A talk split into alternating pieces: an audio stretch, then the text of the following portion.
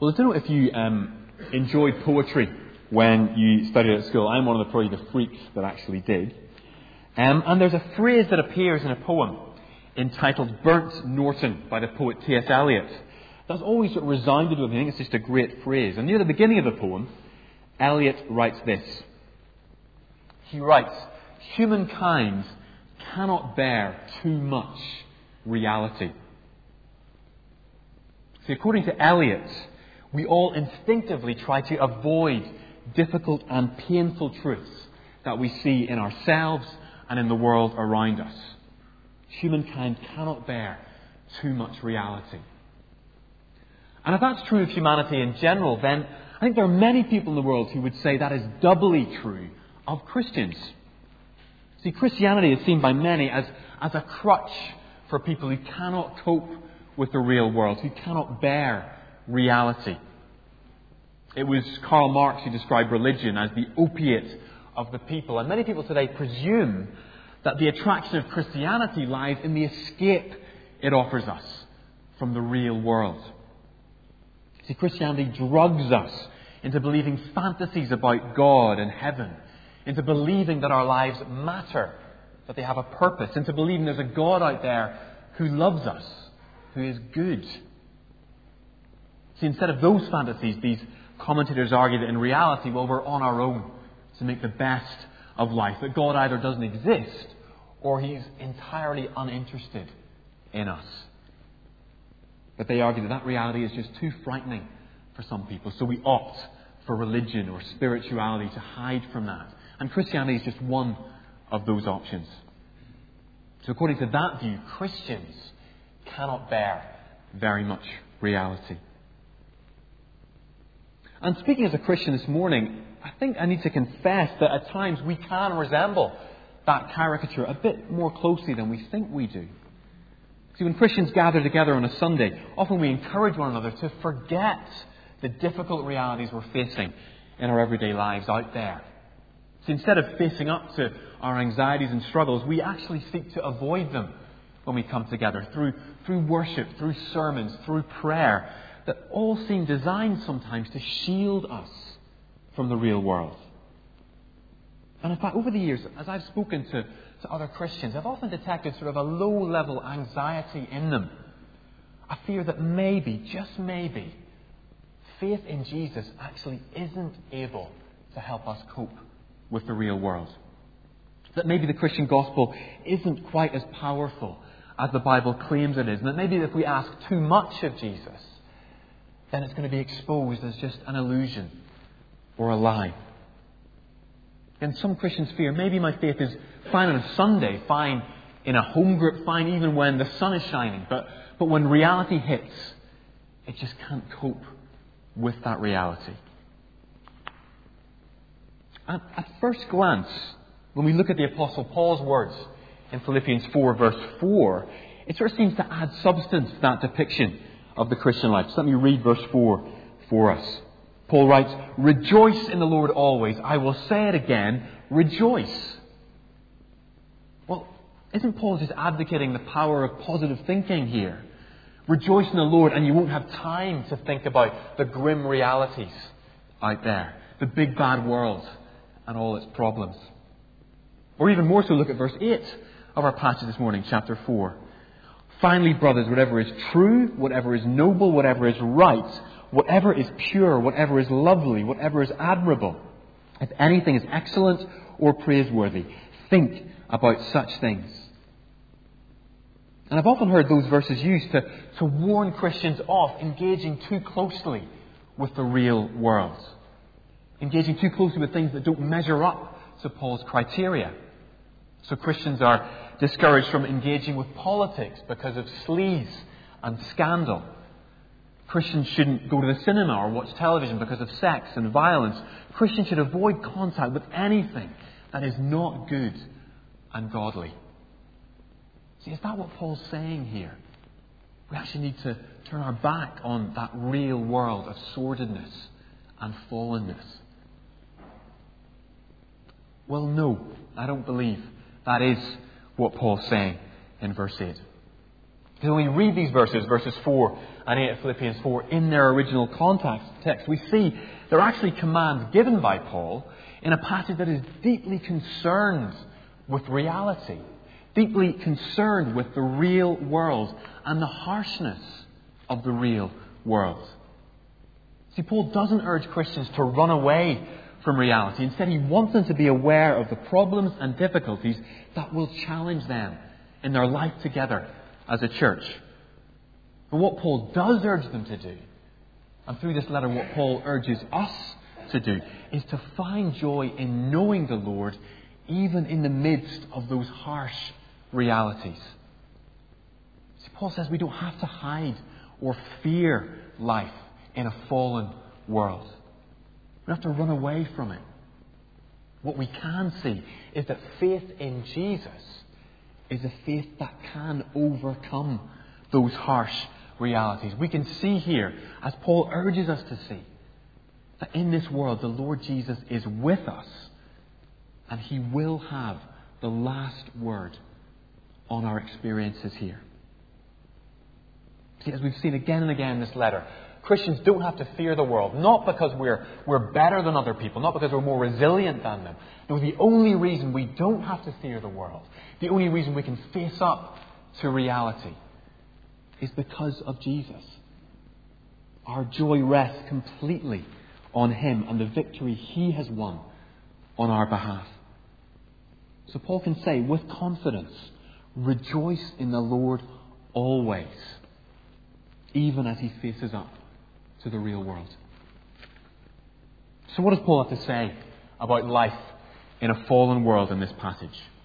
Well, he acknowledges that actually this world can be a painful place to live in. Alongside that emphasis on rejoicing in the Lord, there is a place for tears in God's people.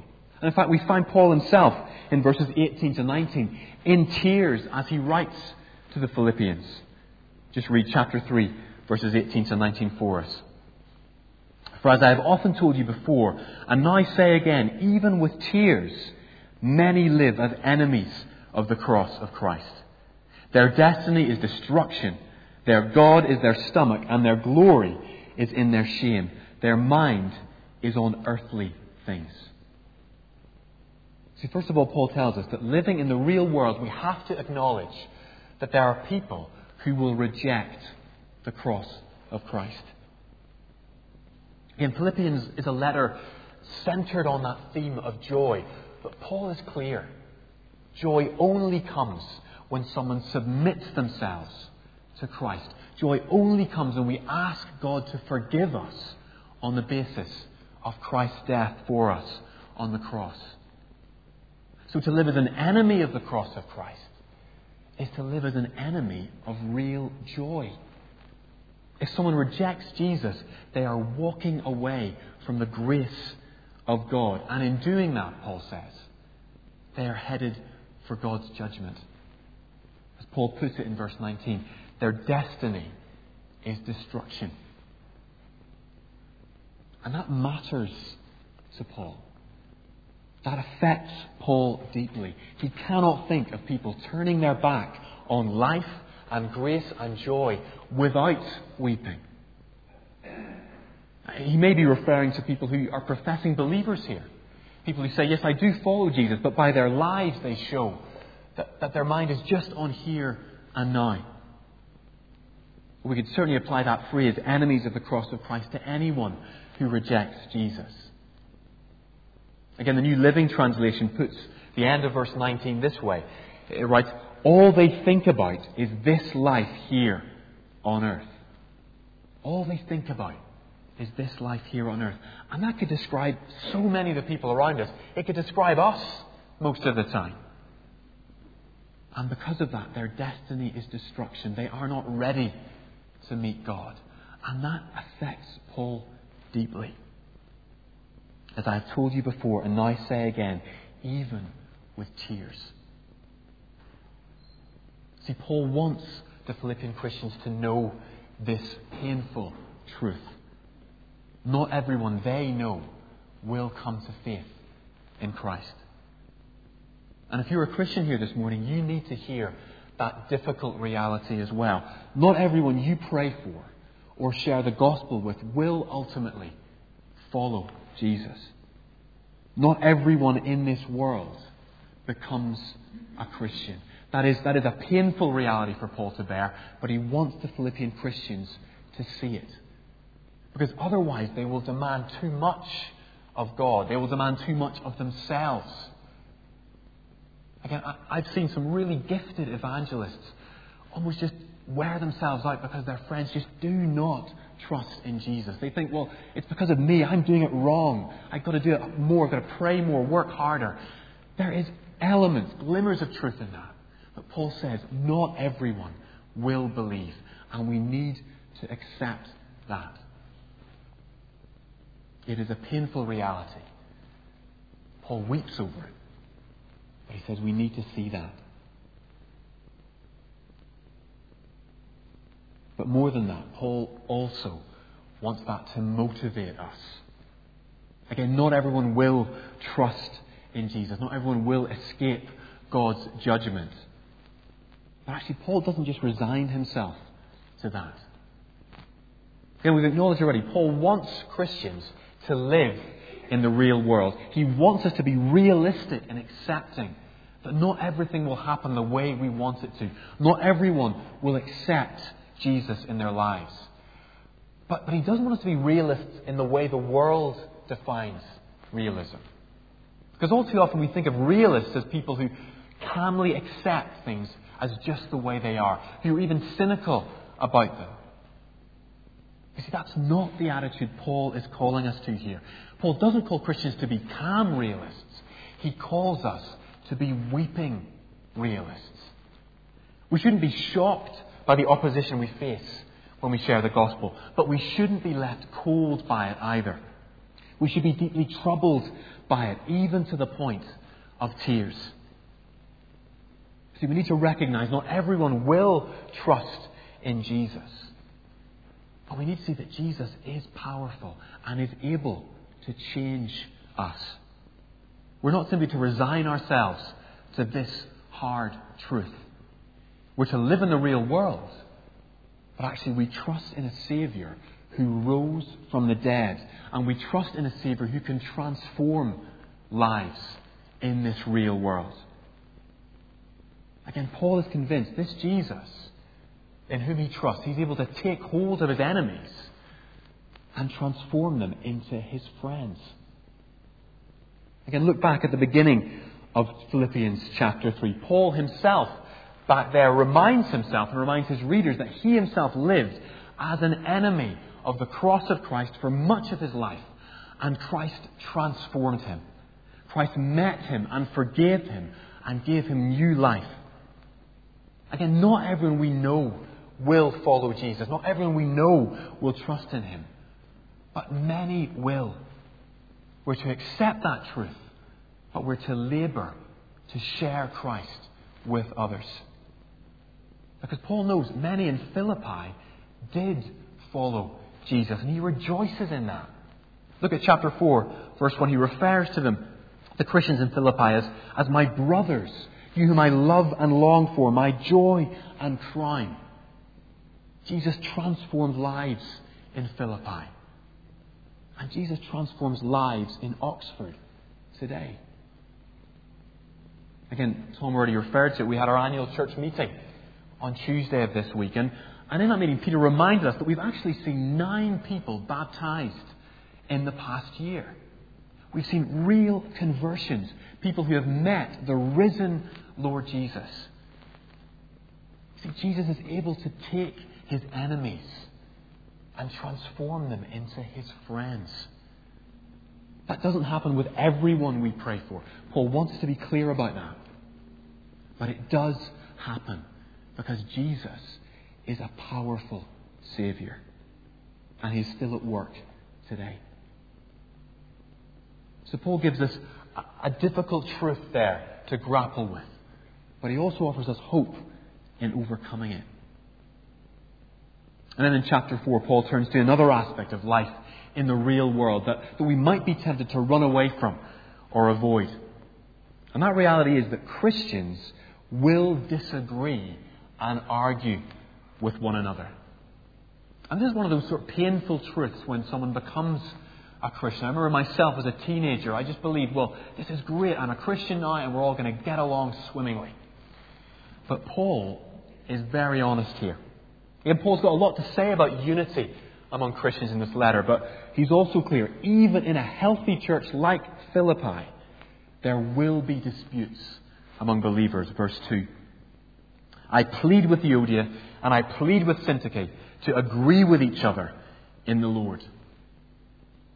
Again, you can only imagine how embarrassed these women must have felt when this letter was read out in Philippi, when the Apostle Paul mentions them by name because they're arguing with each other. And how much worse they would have felt if they realized this letter was going to end up in the New Testament. and 2,000 years later, we know these two women solely because they argued with each other. But you see, this is a reality. Christians argue with one another. Paul's clear here. These are genuine believers. Their, their disagreement doesn't cast doubt over the reality of their faith. Again, Acts chapter 16 tells us the Philippian church began with a group of women who met to pray by a river outside the city, and Euodia and Syntyche may have been among them. They had contended at Paul's side in the cause of the gospel. Verse 3. These are believers. They are genuine, committed Christians. And yet, they argue. Yet, they disagree. Again, painful as it is, in the real world, Christians will argue. Christians still struggle with sin, and we will sometimes even violently disagree with one another. And Paul wants us to be clear sighted about that. Don't be an idealist when you come to any church, for you will only be disappointed. But, as with those people who reject the cross of Christ, Paul both accepts the reality of Christians disagreeing, and he also refuses to just resign himself to it. Verse 2 I plead with Euodia and I plead with Syntyche to agree with each other in the Lord. So unity among believers was just too precious to Paul not to fight for it. And disunity was too damaging not to just let it pass. See, Christians will disagree. We need to be honest about that. But we should pray and work together that those disagreements will not bring disrepute to the name of Christ. Again, thinking of the annual church meeting this week, I think we can thank God for the unity He has given us as a church because there were big issues to discuss there. And people did disagree on the best way forward. But when it came to it, even in the light of those disagreements, we were able to unite together. There was a sense of, of, of just no bitterness, of grace with one another. And we should thank God for that. But we also need to be clear if, if believers like Euodia and Syntyche can fall out with each other, then we are just as prone to that. So we need to guard against that. We need to pray against that. We need to remind ourselves of the gospel that they had shared alongside Paul, of the God who deals with us graciously, who does not hold our sins against us, of the God who loves us and bears with us. And he calls on us to love one another and bear with one another. So Christians will disagree. But we are to pray that those disagreements will not grow and bring Jesus' name into disrepute. And then the third reality of life in the real world that Paul wants to prepare us for is alluded to in chapter 4, verse 6, when he writes, Do not be anxious about anything. And Paul wrote those words because he knew that anxiety will come. Anxieties will shake our hearts and our minds, even as Christians. And in this letter, we actually catch glimpses of, of some of the anxieties felt by Paul and by the Philippians at the time the letter was written.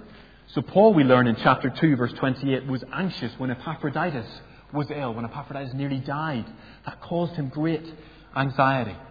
And he was anxious that the Philippian Christians would, would believe the false teachers who were among them, telling them they needed to be circumcised. That's chapter 3. Then the Philippians themselves, they were anxious about Paul's imprisonment in chapter 1. They thought that is hindering the spread of the gospel. And they were anxious about the opposition they were facing as a church.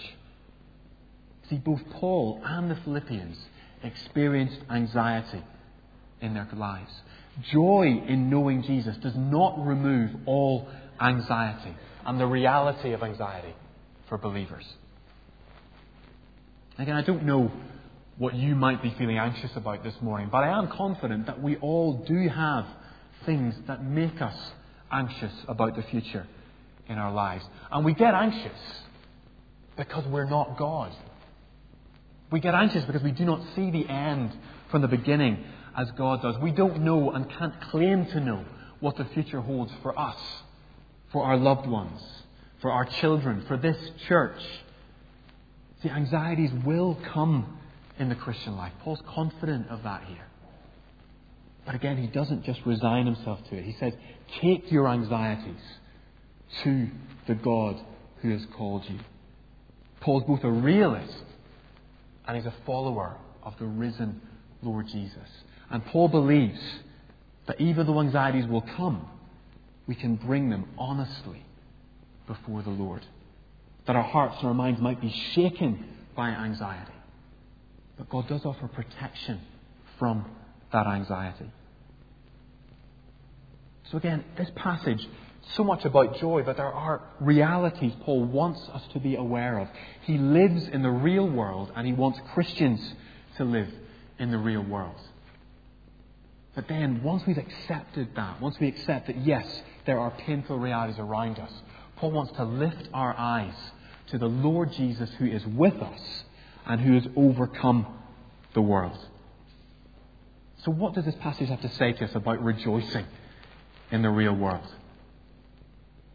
Well, firstly, back in chapter 3 again, Paul tells us look to the future Christ has in store for you. And see, again, after acknowledging that the Philippian Christians will face opposition from enemies of the cross of Christ, Paul then lifts their eyes to the future, verse 20 of chapter 3. But our citizenship is in heaven, and we eagerly await a Saviour from there, the Lord Jesus Christ, who by the power that enables him to bring everything under his control will transform our lowly bodies so they will be like his glorious body. You see, Philippi was a Roman colony. The residents there took pride in their Roman citizenship. But Paul urges the believers here take greater pride in your heavenly citizenship. You now belong to God. While others may reject you, God never will. And one day, your heavenly citizenship will be enjoyed to the full when Jesus returns, when he brings about that new creation, when he transforms our lowly bodies so they will be like his glorious body. Look to the future, says Paul. Accept the reality around you, but look to the future and rejoice in it.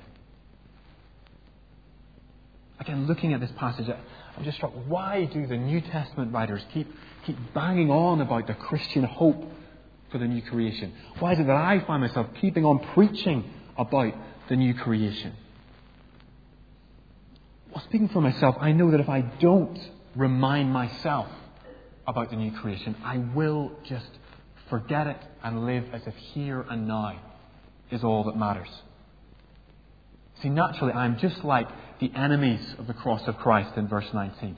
My mind is on earthly things. All that matters is here and now. If I don't preach about the new creation, then I will forget about it.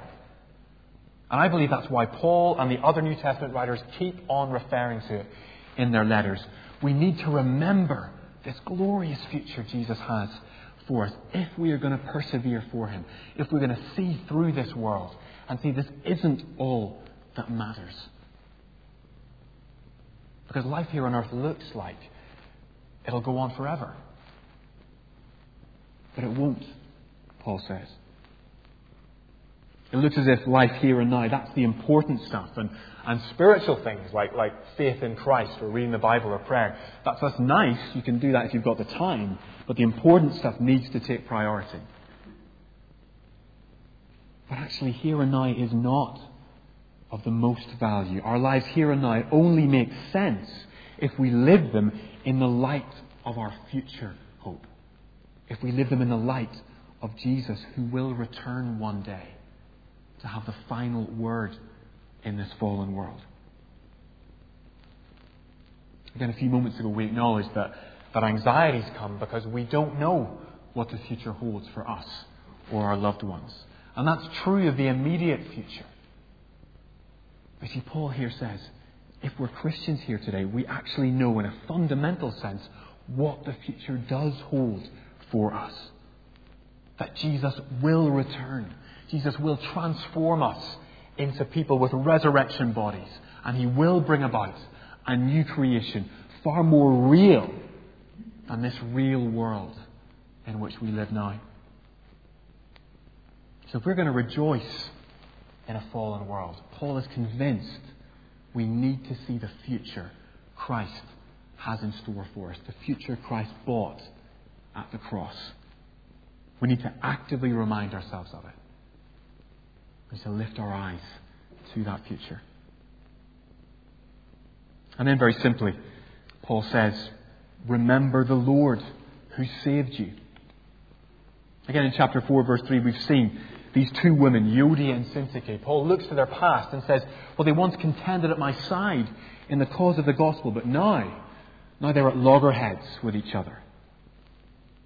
See, there's a suggestion that the problem came when they forgot the gospel that saved them.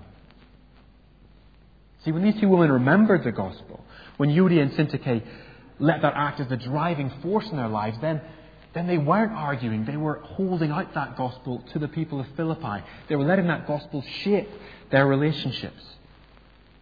But when they didn't focus on that gospel, their energies got diverted to other things, and that led to their disagreement. So in verse 4, Paul urges Euodia and Syntyche. He urges all of us to rejoice in the Lord always. I say it again, rejoice. The key to unity and joy among Christians is that we remember the Lord who saved us and the gospel that transforms us. See, we won't just stumble across joy in the Christian life. We won't just stumble across unity as a church. God doesn't just zap us with those things. God calls us to actively find our joy in the Lord Jesus, to rejoice in what He has done for us in the gospel, because only then will we relate to one another in a way that honours Christ. And only then will we discover who we really are in Christ, what Jesus has done in our lives. Verse 5 Let your gentleness be evident to all. The Lord is near. Look to Jesus. He's our example in gentleness. Learn from him and know that he is with us. Do not be anxious about anything, verse 6. Instead, pray. Remember that thanks to Jesus, you are now a child of God, and you can approach your Father with anything that makes you anxious. He delights in hearing the prayers of his children. Don't be anxious. Don't hold on to it. Give it to God. And verse 7 And the peace of God will guard your hearts and your minds in Christ Jesus. So notice, Paul doesn't say you will get what you pray for. He doesn't say pray and you will always get it. What he does promise us is the peace of God. And he likens that to, to a garrison of soldiers given to us to protect our hearts and our minds when they are shaken, given to us to protect us when we feel we do not have it in us to keep going, to keep trusting in Jesus.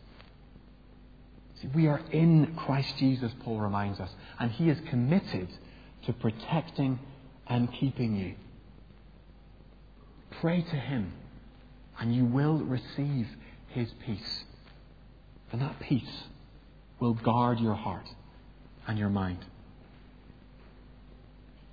See, Paul's convinced that Christians can find joy in a fallen world because of the Lord who has saved them.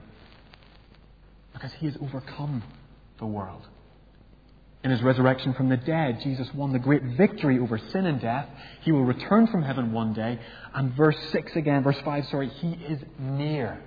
He is with his people. He will return, and he is with us now. So, what should we do as we wait for that return. Well, verses 8 to 9. We should meditate on God's goodness to us in Christ. Let me read verse 8 again. Finally, brothers, whatever is true, whatever is noble, whatever is right, whatever is pure, whatever is lovely, whatever is admirable, if anything is excellent or praiseworthy, think about such things. As we've already seen this morning, this verse can be used by some to argue that Christians should avoid any contact with, with evil or the sordid realities of the world. But in this passage, Paul has just reviewed some of those realities opposition to the gospel, disagreements among Christians, anxiety in our hearts. Paul isn't advocating here that just think about nice things and those things will go away. But instead, he urges us you will have all these struggles. You will have all these trials. Your heart will feel fragile. So fill your minds with God's goodness to you. Remember the character of Christ.